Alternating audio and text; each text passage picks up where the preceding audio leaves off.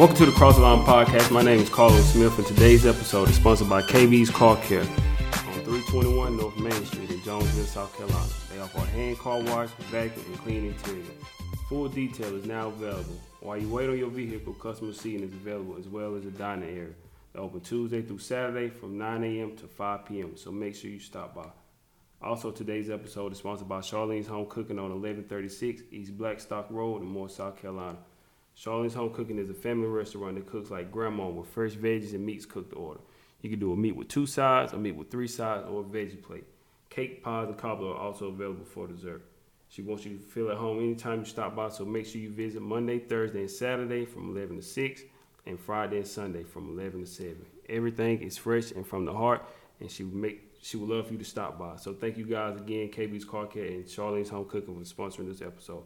Also, would like to let people know once again that my new book, F School Life, is available. Is Life F School Life is your best teacher is available right now. Uh, pretty much I already know what F means, but the book is also available on Amazon and also on my website, carlosksmith.com.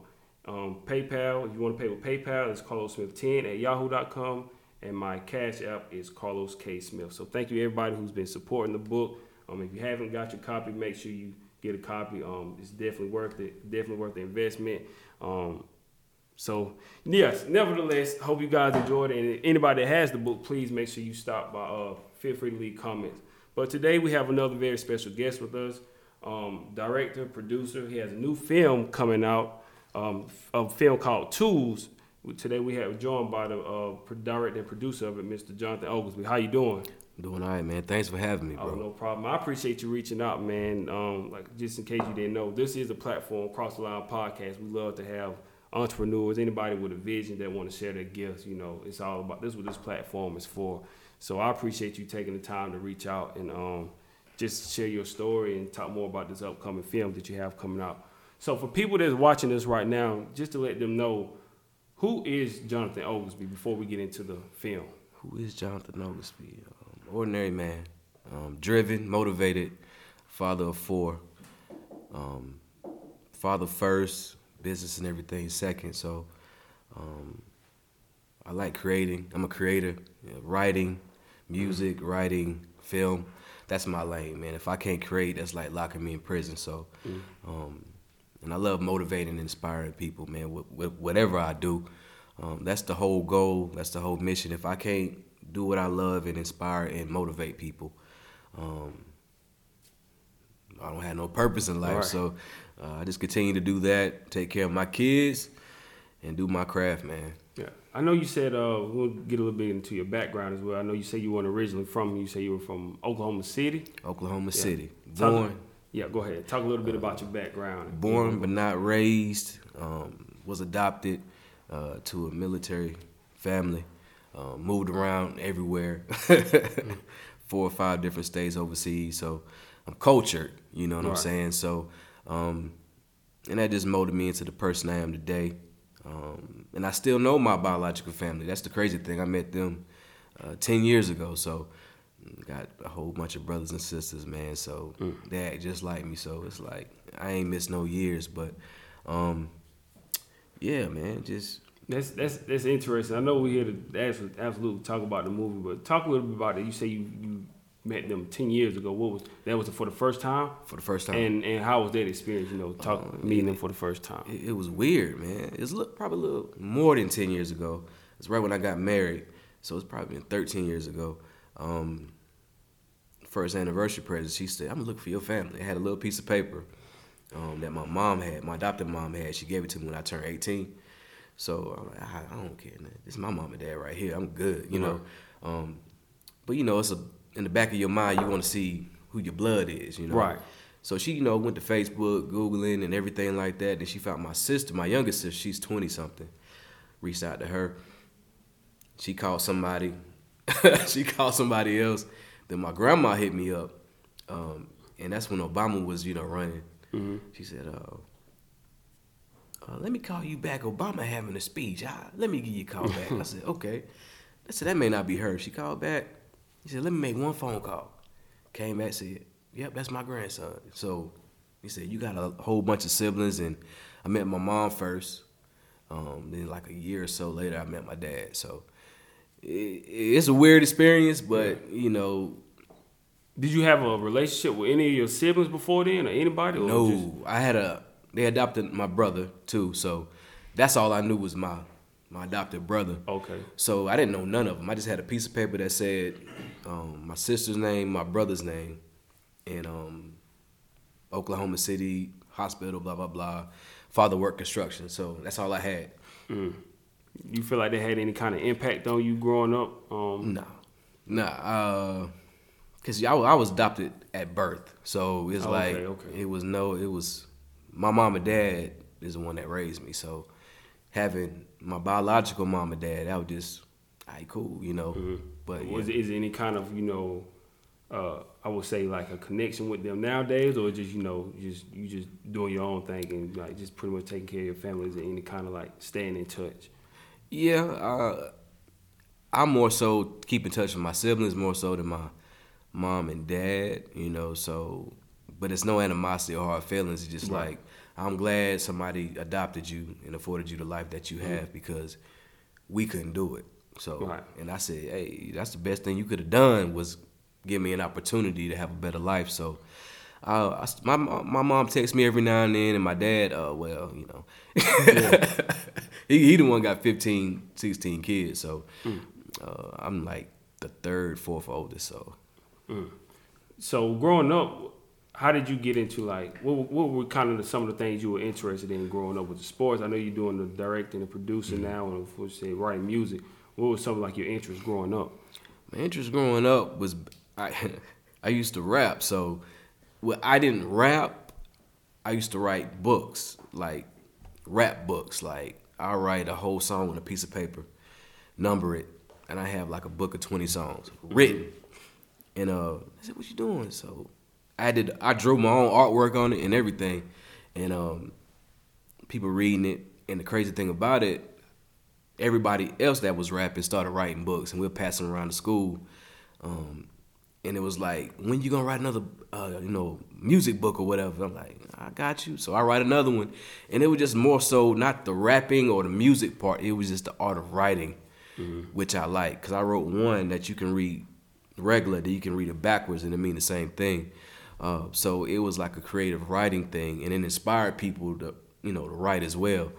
Um, so rap, music, um, writing, writing has been there since the beginning. First it was drawing, then it turned into writing, and I've been writing ever since. You know, not a very very big sports head. I love sports, but like the stats and everything, and I don't follow that. I just like the Right. I just like the game. But writing has been my my thing the whole time. So So you you have any albums or anything like that, or just like those books that you were I just had those books. My mom and dad still got them, man. It's like four or five thick uh, rhyme books. So So fast forward a little bit. When when did you get into like writing? Is this, is this your actual first movie that you've written? Yeah. Produ- Yeah. Um, when did you um start doing like writing these type of things, like movies and stuff like Um, well, my first experience, I was writing plays for my church, and um, I said, you know what, I can, cool, I, I can do this. You know, it's another writing avenue. So I did two or three plays, at little small little plays, um, in church, and I would just write. I'll go over stuff in my mind first. You know, I don't write everything out all the time. It's a concept in my mind. I would just write when I finally got the full concept in my head, so I can write real fast. Um, and I knew that I could tell a story from those plays I did um, in church. So, um, yeah, it just just fell in my lap. Another way to write, man. Another way to express myself. Another way to convey uh, feelings and emotions and situations. So, um, and it's also good to escape from reality sometimes. You know, go in your own little world because there's a lot going on. So if I can create a narrative on my own that may be fictional, um, but can inspire people, that's that's my goal. All right, so talking about the movie Tools, um, talk a little bit about the name and what inspired you to make this movie. Um, I, I'm a minister, so um, I minister to people, but I, I'm so different than the normal, I guess, pastor or whatever you want to call it, because I'm practical. You know, I like to be real. That's my whole lane. You know, I may not carry myself like a like a minister, but you're gonna leave inspired of, you know, in the pot, I'm gonna leave a positive, you know, impact on you. So, mm-hmm. um, I got tired of that. I'm like, I'm not reaching the real people that don't even come to church or um, not cool on the organized religion. So I said, let me write something to. When I said, let me write something, I said, God, give me something to. Um, just give me something so I can reach these people. Because I know a lot of people believe in God. It's the Bible Belt. Um, but a lot of mm-hmm. people don't rock with church, and I totally get what they're talking about. Um, so I said, he gave me tools, and like I said, I just go over there in my mind. Mm-hmm. hooked up with my homeboy Antonio, and I said, I got an idea for a film.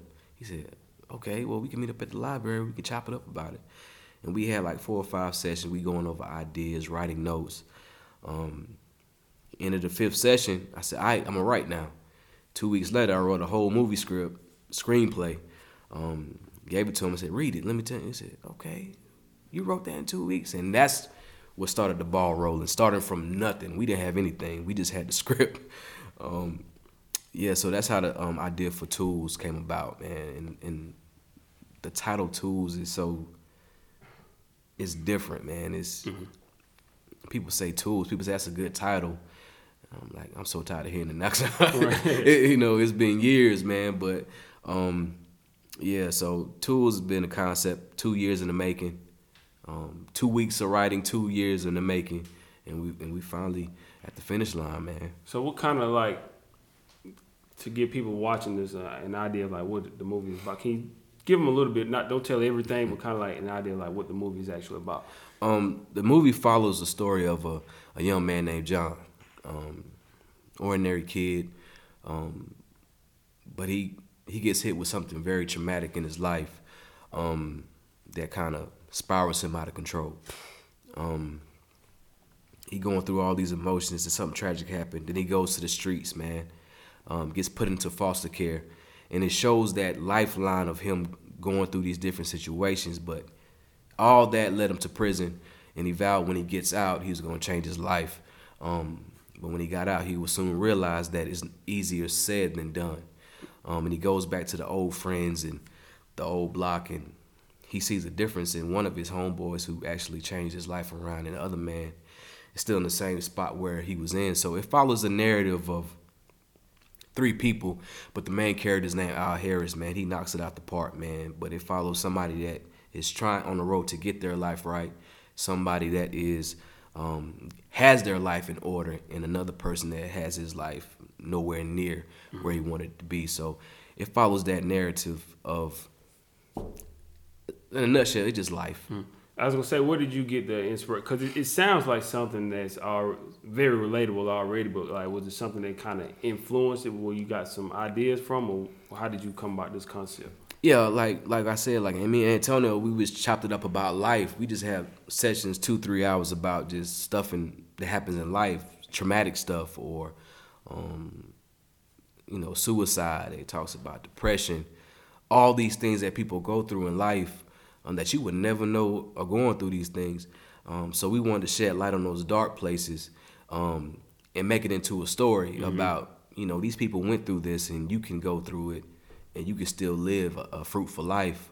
But it's also it can end real bad too. So um, it picks a lot of different narratives in life and brings it to a story so everybody that watches it can get at least one thing out of it. That was mm-hmm. the goal. If somebody can leave with one thing that they got from the film um, that's what we inspired to do man. Absolutely. What, how did you come about getting your cast? Was it like a, a group of people who were experienced? Or was it first time or was it a combination of both? It's a combination uh, of both. Some seasoned actors that just love the craft um, thank God for them. They came through because um, we had a casting call. It was real bleak. we was getting, and a lot of people that I knew to act was booked. So I'm like, mm. okay, I, well, what I'm gonna do now? So we had this whole new wave of new people, and I'm like, man, we gotta do some training or something. So we had we trained practice for a year, going over the script, going over emotions, going over these things. Um, so it was some training involved. Then we got to memorizing the lines, man. So it was a year process, and that's not normal for film. You know, you get it two or three months, and it's time to film. Mm-hmm. Um, but yeah, it, it was daunting, but it was necessary for what we had to put out, and they killed it. I mean, mm-hmm. the level that they're at now, going getting booked in Atlanta, getting booked here, um, just shows that if you have a passion for something, all you need is like a little bit of training or a little push, and it can elevate you, man. So, yeah, a combination of both. Yeah, it's a combination of both. I was gonna say, is it was it hard? Not saying that. Um, I guess I want to say it was kind of hard blending all those egos because, of course, like you said, some people were experienced and some people were new, and they may not be the lead person in this movie. Was it kind of hard to to blend all those egos, or did pretty much everything kind man, of flow? I'm, glad you said that, man. That was the when you uh when you dealing with all these personalities, man, and you got to understand the independent film, the budget is super low. I mean, it's, it's you pulling money from everywhere, pulling money from my account, um, business owners, you know, donating and and sponsoring. Um, but dealing with attitudes and different degree when you're in a place for a year, it's gonna be some friction. So what I did, I just pulled myself back and let the chips fall where they may. Um, and that's how I kind of kept the peace between everybody. You know, some people didn't like the direction of their character or, you know, common things that they go through. But some people left actually. I ain't gonna I ain't gonna hold you. Some people left. Um, so they kind of like slowed the process again. You had to find other people to replace them. And the crazy thing, it didn't slow down, man. It mm. was like they left. Week later, we got somebody else, but it they was even better. So it was. I think it was a necessary thing um, that had to occur to get us to the next level, man. Mm-hmm. And you know, everything happens for a reason anyway. And it's like you said, I want you because I, I, watched something you said on your uh, in one of your videos on your mm-hmm. page about that vision. You know, like you said, the budget was low. You didn't have all the necessary equipment that you needed at the time, but you, you know you had this vision. So how important was it to uh, get people sold on your vision? And I want you also to talk about how important it is to actually have a vision. Yeah, that's true. Um, without vision, you I mean, you you blind, man. Mm-hmm. You, when you blind in this world it leads to a dark place, man. So, um, but I believe in life we meet everybody that we need to meet mm-hmm. um, to get us, and never forget who you meet. Never forget who you shake hands with, or, or say what's up to, or follow on Facebook or IG.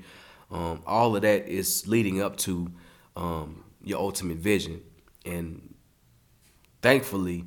Um, I knew a cinematographer, Smith A. Lee, one of the biggest. I heard he's phenomenal yeah, with yeah, camera. Yeah, and, yeah, and I and I'm I met him years ago when he first picked up a camera.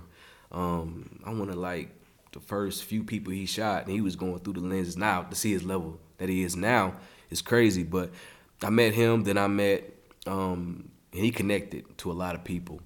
Um, even with the soundtrack, I knew Siege, I knew um, Reggie Rock, I knew all those people. Mm-hmm. So when the vision came, and I wanted to do this, everybody that I needed to reach out to was there the main people, mm-hmm. and they brought other people in to help. So um, vision is important, man. You know, I think a vision is more important than a dream. You know, a dream changes daily. You know, dream is um, is fueled by emotions at the time. A vision is something that you had since birth. When you came out of your mother, you had a vision and you had a purpose. So when you come out, um, you already behind on the vision. Um, you're already behind on what God wants you to do, and um, you have to find it. Whatever makes you cry is what you meant to heal. Mm-hmm. Whatever makes you mad is what you meant to solve. So um, that's my and without vision, man, I like this your vision. Like, you know, writing is my vision.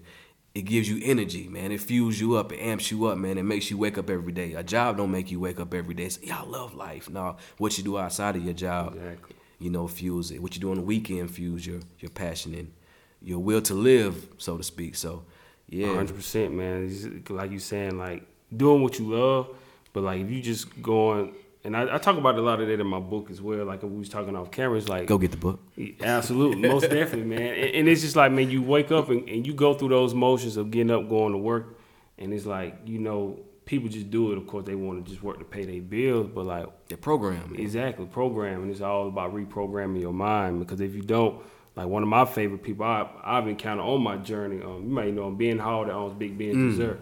Man, Ben is one of the I tell him, but they probably hear this heard it so much on this on this podcast. Like, man, he talk about Ben again, but it's like he, the impact that he had on me throughout my journey is like, man, you, it's amazing because it's like, like he was telling me, like without him baking cakes or without me having this podcast, not saying that we would never ever meet, but it was a slim chance that mm. we would cross paths like that. And just like now today with with you um, with the movie and the this podcast we might not have had this opportunity to sit down and build like we are today right. because of the things that we have and just that vision.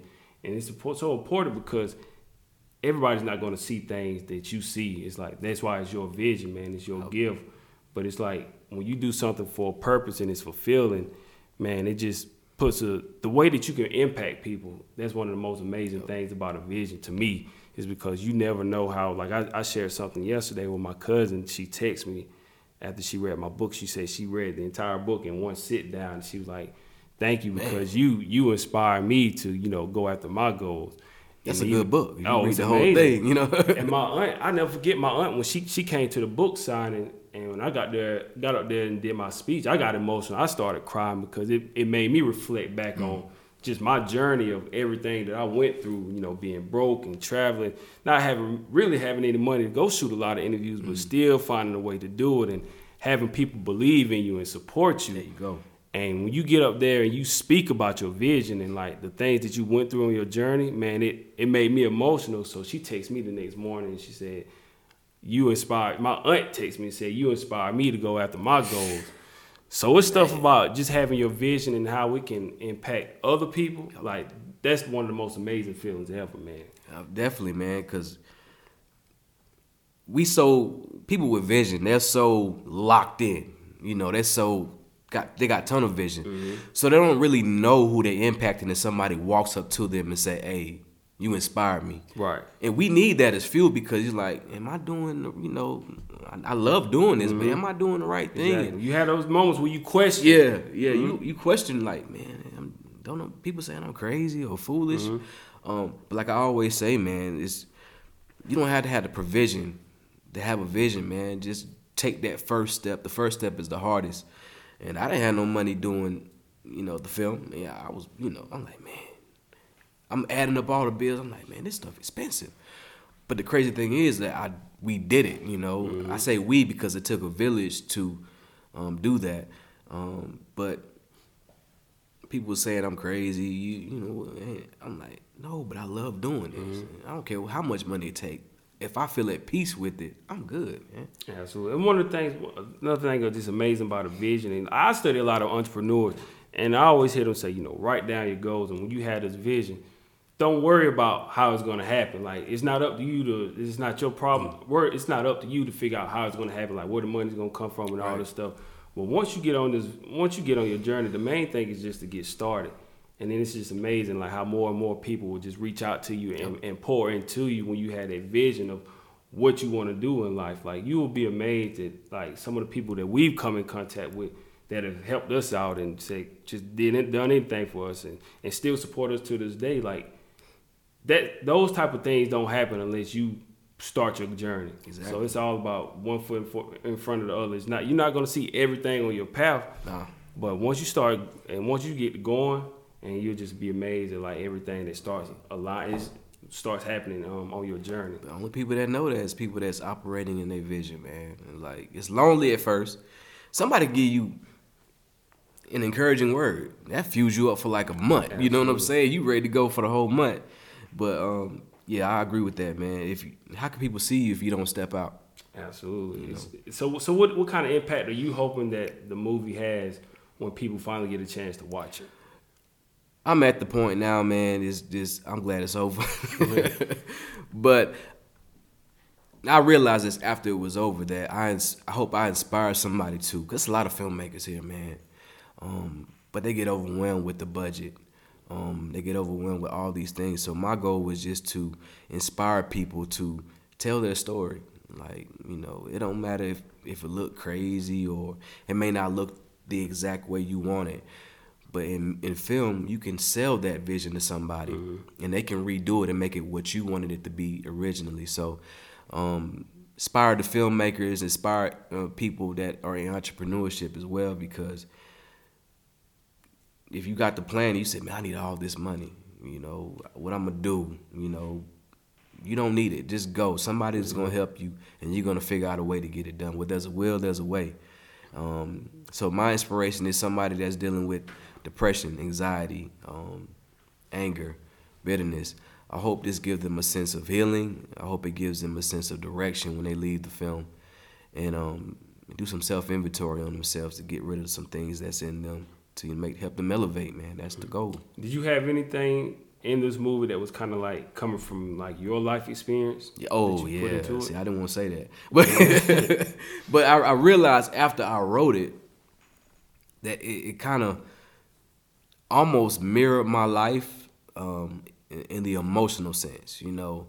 Um, but the crazy thing about it, I'll say this, and if I was here, the head, the lead actor, he would say this: the story we wrote, I wrote, is almost directly the experiences he went through. Mm. Almost verbatim. I'm like, what? Yeah, I, this happened to me. This happened to me. This happened to me. You sure you didn't write this about me, bro? I said, I said nah. But if he was here, he'll tell you the whole. He, he, he long winded, so he'll tell you 15 minutes. So you wrote it, and then he kind of said, "Man, this was something kind of relatable to him." Because yeah, me and my homeboy was in the um, Antonio. We was in the library, and um, we was done. So we said, "All right, what's the next steps? What we gonna do? How we gonna get this vision out?" who gonna play the lead role? That's the most mm-hmm. important. And he said, um, let's do Al. I said, Al, let me hit Al up. He said, man, I do it. I love to do it, man. I really don't act like that because he a rapper. Mm-hmm. I really don't act like that. So I said, I. He read it. He said, man, this is my life, and mm-hmm. I said, that's perfect. That's the perfect fit. And he he kills it in this film, man. And it was amazing though, really honestly. Like even when you share your story, like it makes you really realize that we have a lot in common with people more than we really think. That's we a, we may not film. even talk about it. Yep. But it's so many things that that you go through that other people are really going through. They just don't express themselves in that way.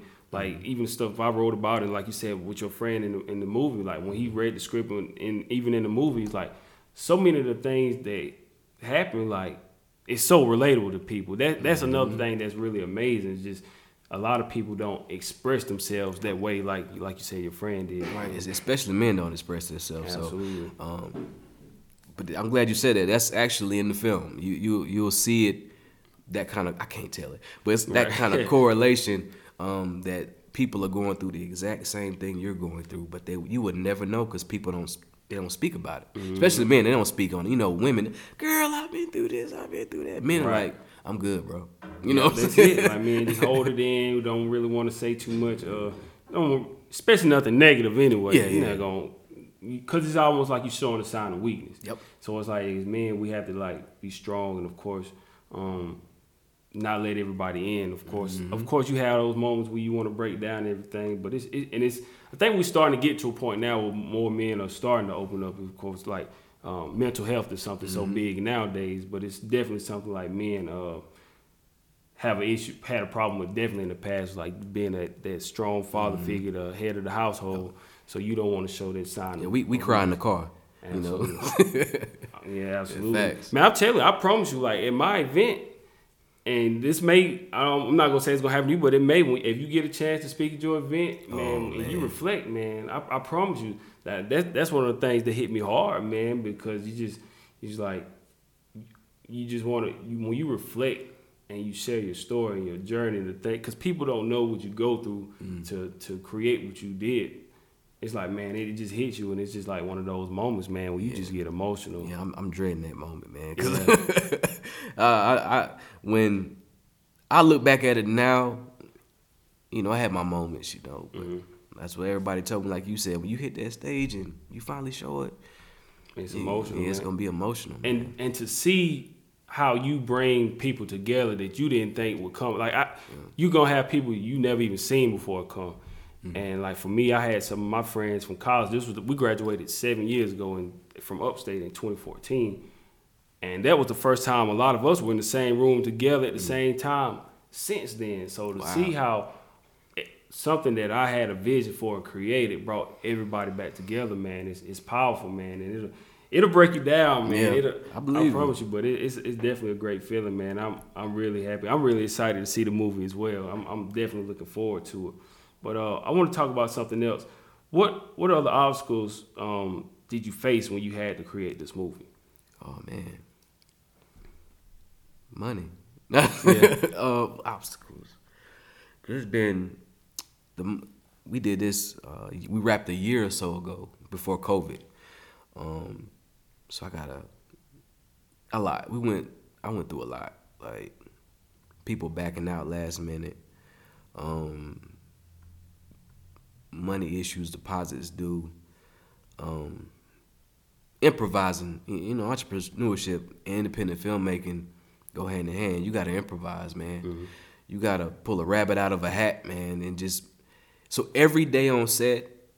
And I'm, I'm gonna say this before we go any further that this film was shot in nine days. Like, wow. two hour and fifteen minute film was shot in nine days, which is unheard of ever. You know, so probably long hours.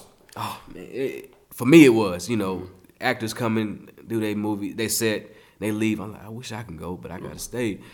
But the long hours, things not turning out the way you wanted it to, um, was the hardest for me because when you're a visionary, you want everything to go kind of the way you want it to but honestly, it didn't.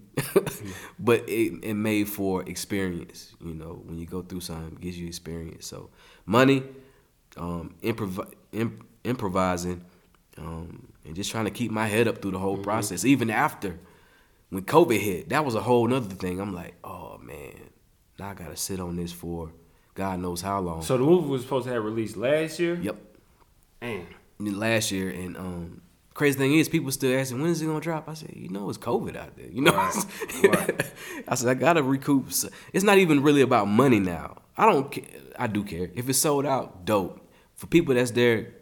I'm cool with it. But my thing is, I completed something that hardly anybody ever completes.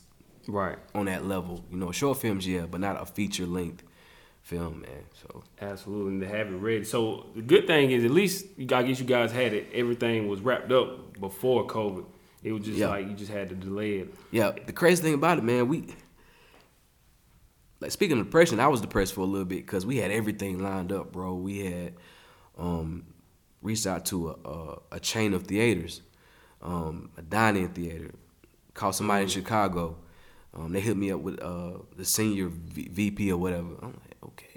She was kind of mean at first. I'm like, oh, this ain't this ain't the wave right here. He said, yeah, I can hook you up with this boo boom boom, and we'll show it at all our theaters. Um, when you get the final cut, send it. I said, okay, dope. So I had everything going to Canada for mm. a hmm. press thing. They do black films there. They was gonna do like a whole premiere. Had everything set up, and boom, COVID hit, and they got ghost. Like, oh man. So it's about. I don't even know if theaters even open now. I don't even know if they're. I think they opening up uh, later this month. I think end of this month or May or something like that. But because it seemed like a lot of stuff now is like a digital, like streaming and stuff now. So I'm like, man, I don't, like even I haven't seen it coming to America. You know, that was something you know probably would have been big in theaters, but since you know COVID, it's like they just released it digitally. So yeah, it, it was you had to pivot, man. Like, yeah. I said, what I'm, what else I'm gonna do? What, uh, like, how I'm gonna release it? I know I got the premiere, but I can't do the premiere, so it's like sitting on your something that you invested everything into and just holding it. Mm-hmm. Um, so when it finally opened back up, man, I said we gonna do this and we gonna get it over with, but actually show people this amazing film, man. Absolutely. Um, speaking of the pandemic, what would you say um, overall was like the biggest thing that you learned from the pandemic? um, keeping what's important close to you, man. You know, we we tend to overlook important things in our lives, friends, family, um, or where we just simply are in life. You know, give you time to reflect on all the things you've been through, how far you came, um, and that was my biggest thing. I kind of paused and just looked at everything, but it also rekindled um, my drive to keep going. You know, initially this was just gonna be a one and done film, um, but then I started writing more. You know, um, more structured, more uh, methodical, So it just made me refocus on things, you know, um, you know, cherish things that are close to me and don't take them for granted. You know, it really had a time. Cause we don't stop and breathe like that. You know, we just go, go, go. But just having to sit there and just look around us, man. You can either get depressed or inspired, man. Mhm, Absolutely. I love it for for for the fact, man, just to to just like take a break and just relax and just be still for a moment. I saw somebody make a meme. Uh, they said something about they missed the days of COVID where it was no traffic or whatever. Because there was no traffic on the road. No. Like you could just go anywhere you needed to go, in and out. And then, but now you know things are starting to pick back up. Now you're still happy to see people, but it was just one of those things, man. Like I think family was like the most important thing, man. Because like you mm-hmm. said, everybody's just so on go all the time, and and like the sacrifice, especially like as an entrepreneur, like you just having to.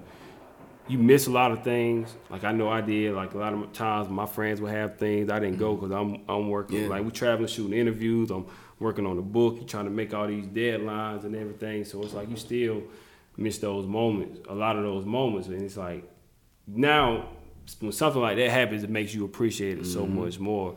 Um, of course, now I try to go to as many things as I can now, but of course, it's still you you're human. We have our own Yep. things going on, so still not able to make everything. But you know, just letting your people know, man, you love them, you appreciate them for everything Exactly. they doing, man. Like to me, that was like one of the most important things from the pandemic. I kept it G. I went to Florida during the pandemic.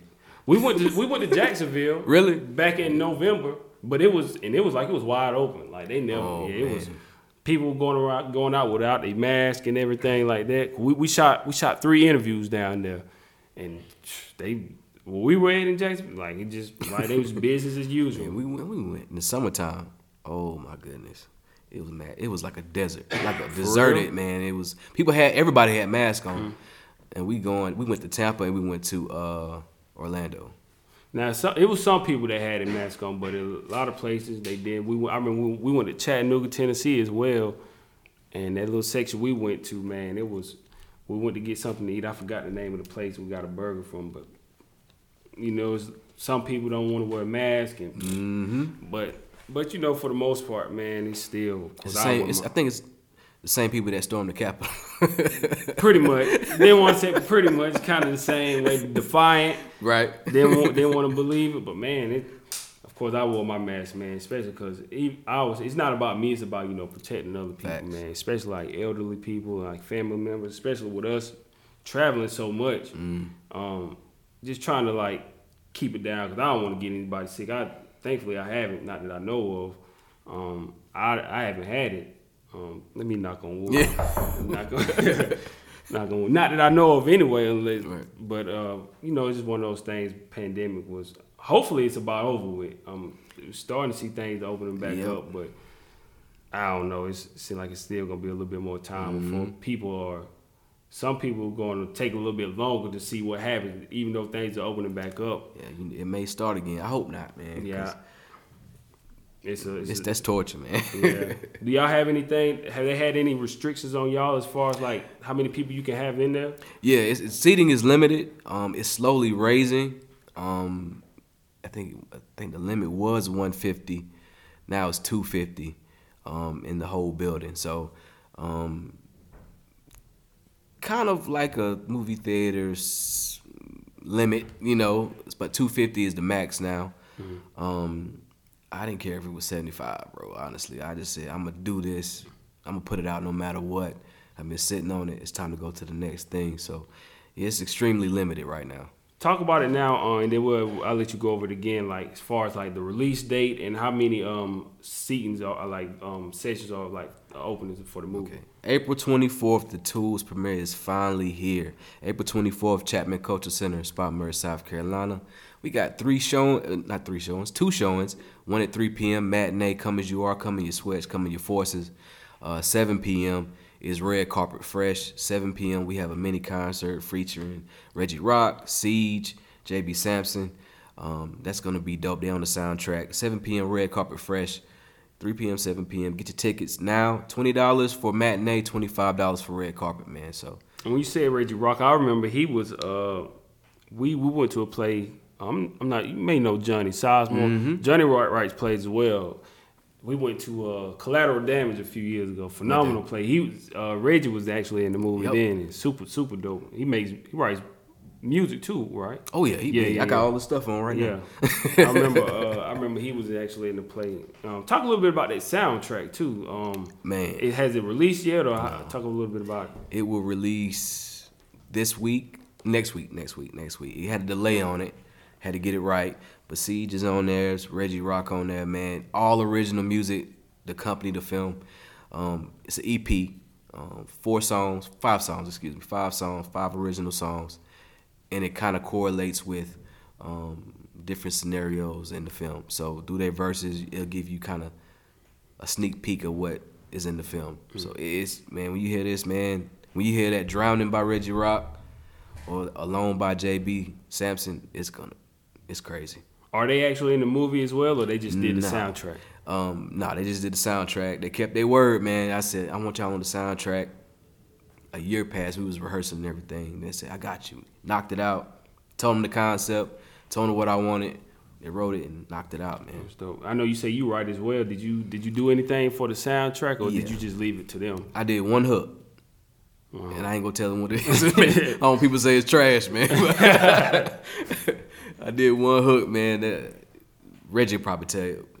You could tell. Right. Yeah, honestly, you could tell which what I, what I wrote or whatever. So I want to go back to something else you said um, earlier. You kind of mentioned that you was a uh, a minister, and you felt like you wasn't you didn't get a chance to like really reach people that much. Like, why why did you feel like you couldn't reach the people like you wanted to as a minister?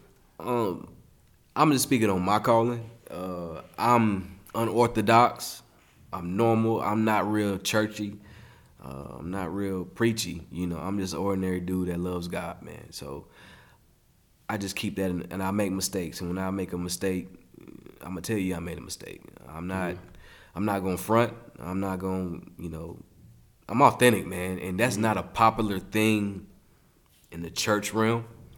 Cause I say slang words and everything. People look at me like, "What?" I'm like, "I mean, what are you talking about? like, we normal, we human. We just love God and we just do life, you know. And the Bible just speaks about just doing the best you can in a nutshell. Like, this is wrong, this is right. Choose. Right.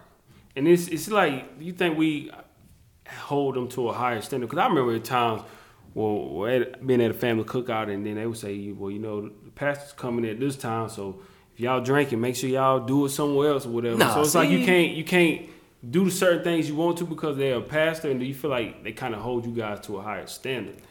I don't like that. I'm like, mm-hmm.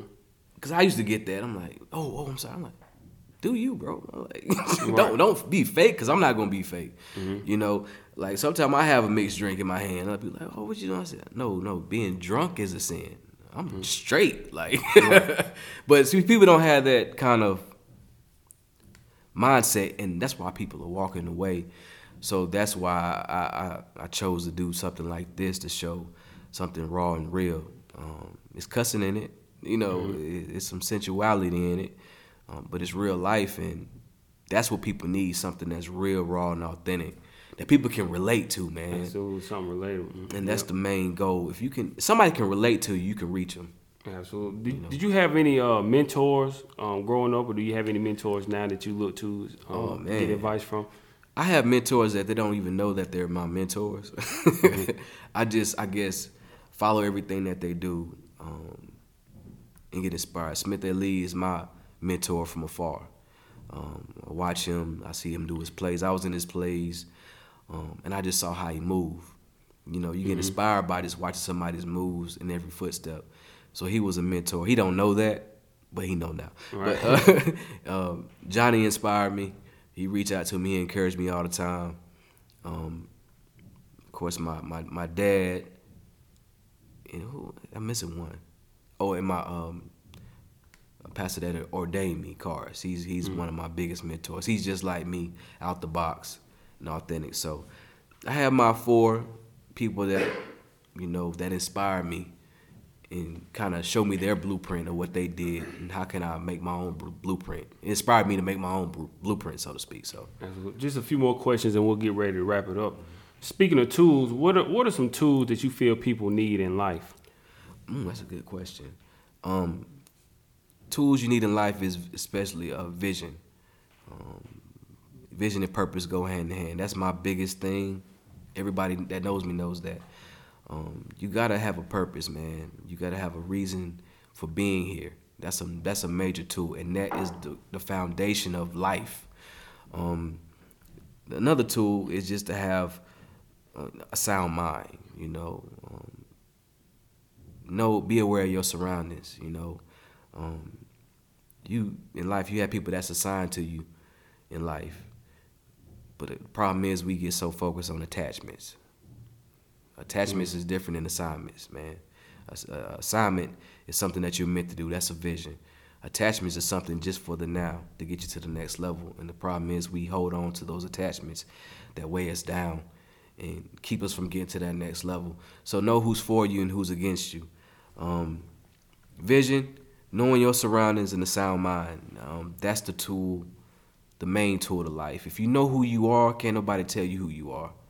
Um, if, if you know what you're set here to do, don't let nobody knock you off that. You know, they may say it's crazy because they're not doing anything with their life. Mm-hmm. You're actually taking the steps to do it. So, sound mind, know who's around you, and, you know, envision. That's Absolutely. that's my go-to. And, and, awareness, like you were saying too, awareness is huge.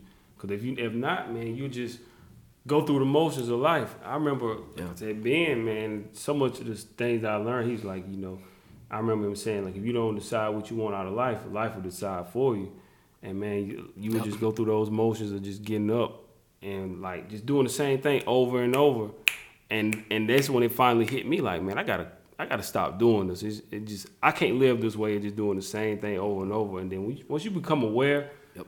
of what's going on, like you look up and so much time has passed and you've been doing the same thing over and over mm. unconsciously, you just yep. just falling into that cycle. So once you become aware and like you said, just having that vision of, of what you want out of life, not what anybody else, and it may sound selfish, but it's not what your, it could be your family member, your children, your spouse, whoever is what you want out of life. Because at the end of the day, you have to be happy with yourself first yep. before anything else.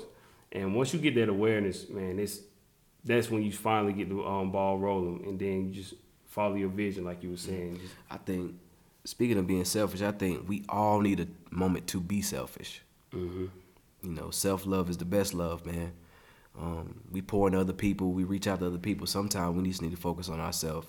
If you want to call that selfish, so be it. But um, we just need to stop overlooking ourselves. Um, That's true. And, and neglecting ourselves while helping others. Um, so I think everybody that's successful had had a moment of selfishness that they had to go through to get to where they are today. So I think I, I think as a, even as an entrepreneur, anybody with a vision, you like you say, you have to have that because you're gonna have people that's gonna be telling you different things, or you should be doing this, you're doing this, but you have to have that a little bit of stubbornness in you to say, no, I'm gonna stick with what I want to do because if not, then I'm not following what I want to do. I'm following your vision of what yeah. you want me to do. So it's it's almost like you do have to have that in you. Of course, like for me, I, I know I have it in me as well because it's times where my kids want to do things, but I'm I'm so determined, you know, better things for them and had a vision with this book and everything. I'm like, you know what?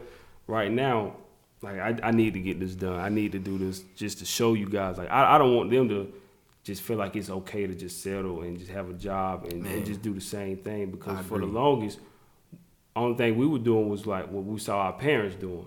So if I if I mm. continue doing that and just showing them what my parents did, then they're gonna look at me and say, "Well, my dad did the same thing," Man, and then we just continue the cycle. same cycle, that same cycle over and over, and it comes back to awareness. We're not even aware that we're doing this.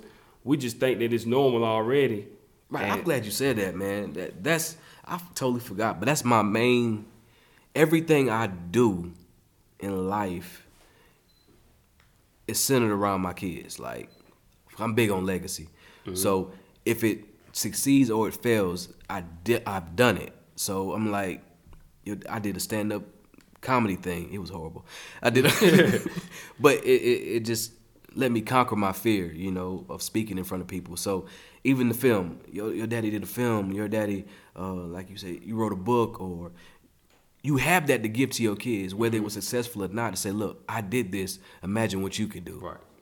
And you get you give them a head start too when you do that. You know. hmm And it's just some of those things like coming out of your comfort zone and, and just doing things that you might not even never even thought you would have did. Like for me, like I tell anybody, man, when I was in school at college, I never thought about writing a book. I didn't even think about like creating my own opportunity, man. When at that point in time, like I was just there to have fun, live life. We get money, these student loans, like these refund checks. Like I, this was like the last thing that was on my mind.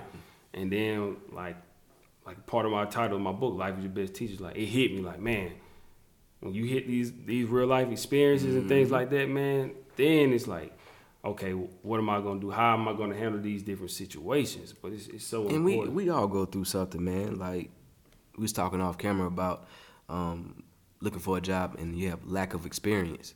Mm-hmm. If you have lack of experience in something, you have to go through something to gain the experience Mm-hmm. in it. It's rough. It's, it's it's bad, but you it's necessary to get you to. you And know, man, sometimes hearing no, that's that can be the best thing that can happen to you. Like for me, like it forced me to create my own platform. It forced me to create my own Right. book. So it's like, man, if had I had somebody told me yes from the jump, would I have even? Well, for me, I know part of me is like, man, after a while, I get burnt out. I'll get burnt out doing the same thing. and I'm ready to take on a new challenge, but something that's my own that I've created, man, it's one of the best feelings. So, man, when you hear no, don't even look at it as like uh, something negative. It's like it's a blessing in disguise because it's something actually it's something better for you in the long term. facts. But uh, Facts. one of the things, a couple more questions. Um, do you have any? Who do you? Let me do this one first. Who do you have look for as like is your inspiration? I know you talk about your mentors, but as inspiration, where do you get your inspiration from? Oh man, this may sound uh, typical. Uh, get my inspiration from God, man. Cause I'm, I'm I, I know I don't like to, I like to say that, but I don't want people. I don't want it to come off as arrogant, you know. Um, cause I just look outside of my mentors. Um, is kind of like nobody else, you know. I that inspires me or that drives me. I think the fire comes from uh, within. That's God given, you know. If I'm operating off my purpose, um, and when I do that, and me just doing it and seeing what God has, the people that God has brought me, um, that inspires me, man. And I would say any underdog, period, inspires me. Put it that way, because I'm not I'm not in no groups or cliques or I'm known, but I'm not known. Put it that way. Um, but I'm an underdog, so I, I love I thrive off that, and I get inspired by other underdogs that um, step out and do something amazing. So you could say that Absolutely. that's a first, you know, underdogs. we're gonna we're gonna celebrate the movie and the soundtrack that's getting ready to release. But going forward, are, are there any other things like movies that you look to create in the future? Yeah, yeah, I'm glad you said that. The next project is called Canvas. There is no date on it yet. Um, bear with me, it may take another two years, um, but I know I'm gonna do it. It's totally different than Tools. It's called Canvas. Um, it's a murder mystery, um, and it's not what you expect. So that's the next project we're gonna take, and there's some other short films we're trying to do. Um, I got something real crazy coming. Um, that's not a movie or film, but it's gonna it's like a a vlog of somebody's life. But he's gonna go through some stuff. So just be on the lookout for Canvas and that, that vlog series we got coming, man. Absolutely. My my last fi- and final question I like we like to ask people is, what does self investment mean to you? If you don't invest in yourself, don't expect nobody else to invest in you. Um, it starts with you first. Don't blame mama. Don't blame daddy. it starts with you first. When you hit 18, you have to start it, or 21. Some people are fortunate. you have to invest in yourself, man. Like with the film, I invested in myself. Before I asked somebody to donate money, I made sure I put my money in it first. Um, before I wrote anything, somebody had had to buy pencils. So anything that you do, make sure you invest in yourself, man. And it's very important because it it shows your value. When you invest in yourself, it shows how much you think you're worth. Cause I, I met a guy here because it started here in Elephant Group building. Um, uh, I met a guy. He was a, a restaurant tour. He had like twenty something restaurants, so I know he had M's. Um, and he that's the first thing he said to me. He said, "How much did you put into it?" Mm. And I said, "Nothing." He said, "Don't expect nobody to give you anything if you haven't given anything to it yourself." So that was the biggest thing. And I and I, if you just look at it like these mics you bought, you know, you Mm-hmm. invest in it to show people that, hey, I believe in myself. Do you believe in me too? Absolutely. Now I, I tell you the story about actually behind the mics. Okay. Um, so when when I started out, I don't think I had was a laptop, and my friend reminded me yesterday. One of the very first ones we were gonna do together. Um, we actually recorded at his uh, it's his wife now. We recorded at the time it was his girlfriend. They married now, but we actually recorded um, one of the first episodes at her apartment, and um, I don't think I had was a laptop. So I used to just take that laptop, man. I used to just go to different places all the time and just sit down and just interview a lot of entrepreneurs. I don't think I had was my laptop, but I would take it. Um, I learned how to edit the audio um, from one of my um, part-time jobs at a radio station, and I would just upload everything. And then last year we were getting ready to go on tour. We did our self-investment tour last year, so I was talking to my brother, and I told him, man, I'm about to go ahead and invest in my equipment and some mics and everything. You know, he told me, you know, man, just wait. I'm gonna let my wife look and see what she can find for you. And uh, I, I always been the type to just go get it, like figure out a way to Right. get it on my own. So I went ahead and bought a couple of microphones. Um, I think they're in my bag back there. And uh, next thing you know, I told him, hey man, I got a mixer and I bought a microphone. We getting ready to hit the road. He's like, man, I told you to wait. so randomly he texted me, said, man, let's go out to eat. Um, me and my friends, we all said me and the boys we gonna go out to eat. So we went and got something to eat at uh, Wild Wings. Uh, um, the one down by the Olive Garden. And uh, we finished eating, and my boy, my homeboy Marcus, he came in and uh, had a big box. And in the box, it had these microphones. They gave they gave me a big mixer. This was one of the mixers that I bought, but uh, they had a microphone, had headphones, uh, everything in it. So it was like, like you were saying, kit. like a full kit right before we hit the road. And it was like you saying, like don't expect anybody to invest in you if you don't invest your, in yourself. Right. And it was just like, like I said, when you get started on your journey, you have a vision. Like you'll be amazed at what people will do for you. So here I was, just went ahead and bought a couple of microphones. Like I, only, I think I only had like two microphones, and I bought this small mix, um, small um, mixer right here. But next thing I know, maybe like a week later is when they came with the full kit, the headphones, a mixer, everything here, Right. like fully loaded. So it was just about like having that vision and There you you go. know, like you said, investing in yourself, and then other people start investing in you. So I was like, man, I was, I'm always, I'm forever grateful because they didn't have to do that, and they kept a little uh, private group chat and left me out of it, so I didn't even know about it. And I was just thinking like, Yeah. my brother just about to just take me out randomly, so we just went out to eat, and man, next thing you know, I just had all this equipment, so it's like, man, you'll be amazed. Like I said, I don't think I had it at the beginning. It was just a laptop. Uh, didn't have this, or I had my cameras I had from home and we just started going, man. And then That's once thing you know, man. more and more things will start happening, and falling into place. And so it's like it's a blessing, man. But like you said, the, the self investment that I've learned is always the best investment, better than any stock or anything Yep. that you can put it, money into. Like when you pour into yourself, Books or that- whatever. books, you- yes, that's the best investment, man. I, I read it. I, I I tell anybody now. I read more books now than any point that I ever did in my whole time in college. Like I read so many books now. Like it's crazy. Like that's all I'm doing, reading books or just uh, watching interview podcast interviews with other entrepreneurs and figuring out some of the things that they had to go through to get to where they are. And nobody had like a smooth transition. It just you know kind of like figuring out as you go and, and just studying what other people do. It's like, That's but the, that's the key, man. And that yep. that's that's the cheat code, man. Is if you look at how people, a lot more people are talking about the struggle now in entrepreneurship. Before we just saw people that's millionaires or on TV. I said, man, but you see their story now. I was homeless or I was about to go back to work. Like the dude on um, I don't know if you watch uh, Snowfall. Um, I haven't seen the guy with the uh I forgot his name. The guy with the fro. He was a young dude.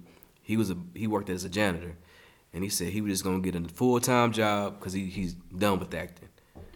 And it, somebody called him and said we got an audition for you. He went to the audition. He booked it on his first try, just as he was about to go back because he was broke. back to work because he was broke. Um, we come to our lowest point to get to our highest point, man. You know, mm-hmm. and and I'm a testament to that. And you, that's awesome. He bought you a full kit, man. And it's gonna keep going, man. It's, it's gonna keep. God's gonna keep blessing me, you, uh, everybody, everybody, man, that actually is taking steps towards um, entrepreneurship is freedom, man. It is. I'm just gonna say that. it is. It's, it's, I, I love the freedom, man, and it's just like I said earlier, like the impact that you have on people that you don't even know. Like they'll reach out to you, say, "Hey, you inspired me. I appreciate what you're doing." Like I said, man, I I didn't know people were gonna reach out to me. I didn't know who was gonna show up to my event for the book signing. Like it's, it's just so many things, and, and when you see how you just bring these people together, and and they enjoy your journey, and they just they just willing to support you. It's a, it's one of the best feelings. In the world. You never know who's watching you, man. You never know. My wife used to say that a lot. You never know who's watching you. I'm like, yeah, the people I know watching me. He said, no, no, no, no, no. Strangers are watching you. Strangers you. Are watching. I'm gonna tell this story. I'm, I'm gonna quit. I ordered some food the other day. it's kind of funny. Ordered some food the other day. So I was outside on my steps waiting on it. See the car come up. He pulled up. He was creeping at first. I said, that's gotta be my food right there. I was sudden hit the gas and swerved in. Hey, what's up, man? I got your food, bro. It's hot. I'm like, appreciate it, man. Appreciate it. He handed me the food. I'm like, do I know? He said, hey, man, I, I thought that was you, man. I appreciate you. Congratulations on your film, man. Everything, you know, it looks awesome, bro. I'm like, okay. Hey, the food smells awesome, man. Uh, you know, I'm like, who are you? Like, but that just shows people that you know they may not never like your status. They may not ever um, talk to you in person, but they're always watching you, man. They're always Absolutely. watching. Like I told you before earlier, like my barber saw you. Like my barber saw yeah. you on TV. Like I was telling him we getting ready to shoot the interview, and he's like, "Yeah, I seen him on the news." Like, yeah, yeah. He's like, "Yeah, I know all about it." I was like, "Man, it's dope." Like I said, you, you never know. Like people you don't know, just it's always always be mindful of the things that you put out. Like I don't care who mm-hmm. it is. Like mm-hmm. for anybody that's an entrepreneur, like I see some people just post crazy things sometimes, but you got to be mindful of what you do with your because even if even if you don't have a job or anything, you're on social media, you have a platform. So be responsible for what you put out. And like you said, you see how sometimes those things come back on people. They could post something ten years ago, mm-hmm. and how all of a sudden comes back on them now. So it's like always be mindful um, of what you put out because you don't want anything negative to come back to you. Like you said, you never know who's watching. But never before know. we got here, i am gonna let you do two things. Um, first thing I want you to do is just give people a word of encouragement before we get out of here. Man, my word of encouragement, man, is is never give up, man. Um, nothing in life that is meant to have is easy. Um, you got to grind, you got to work, and most importantly, people ain't gonna tell you this, but you have to suffer. You have to suffer. Everything beautiful is comes from suffering. When a woman is pregnant for nine months, when they push that baby out, it hurts, it's painful. But when you hold that baby, it's a peace that comes over you. It's a joy that comes over you. You never um, wish anything bad on that baby. So when you're working on your baby, as, as in terms of your dreams and your goals and your visions, just know that pain is required. Suffering is required. If it comes easy, it's gonna leave quick. Um, cherish those painful moments. See the beauty in it. Learn from it. Most importantly, you don't take L's. You take lessons. Learn it, study it, and try not to do it ever again. You know, elevate. People is gonna hate on you people that don't ain't going through um, what you're going through and on the outside looking in may call you crazy, but they're the ones really crazy because they're not doing what they're called to do, but you are. So don't try to fit in. Stand out. Stand up for what you um, are put here to do. Keep tunnel vision. Know who's around you, and just stay focused, man. You know, don't never give up. Just when you're about to quit, something is going to happen that'll shift your life. You're one handshake away from a millionaire that could change your life. You're one handshake away that somebody could say a sentence and it would change your perspective on life. It happened to me. Um, it happened to Carlos. It happened to every one of us, man, that we keep going and we are fueled by the negative. fueled by the negative. Positive, we, we, we have that too, but somebody says you can't do nothing, that, that should give you fuel to keep going. You know what I'm saying? Absolutely. And before we get out of here, uh, I just want to let you know I appreciate you, Mr. Oglesby. Um, this was great. Appreciate you. Looking forward to the uh, movie coming out, the movie premiere. Before we get out here, can you tell everybody how to find you on social media and also um, when to tune in to the premiere? everybody, you know, forget about me. Uh, follow the, the Tools Project, T H E T O O L S Project. If you don't know how to spell project, go back to school. Nah, it's B R O J E C T Tools Project. Um, IG, same thing. And also follow the company web uh, IG, 06 Films, O S I X Films. Um, and just stay on, the, stay on the lookout for the Tools premiere April 24th, Chapman Culture Center. Two showings, 3 p.m. matinee, come as you are, 7 p.m. red carpet, and a mini concert. A two hour and 15 minute feature length film, the first ever in Spartanburg. So come out, celebrate us, celebrate with us. Um, your support goes a long way. So hope to see y'all in the building. And just follow me if you want to. Jonathan Oglesby, J O N A T H A N O G L E S B Y. Absolutely. So we hope you guys enjoyed this episode. Until next time, make sure you stu- tune in to the Tools premiere April 24th. So until next time, keep chasing dreams. This is Across the Line Podcast. Thank you for listening.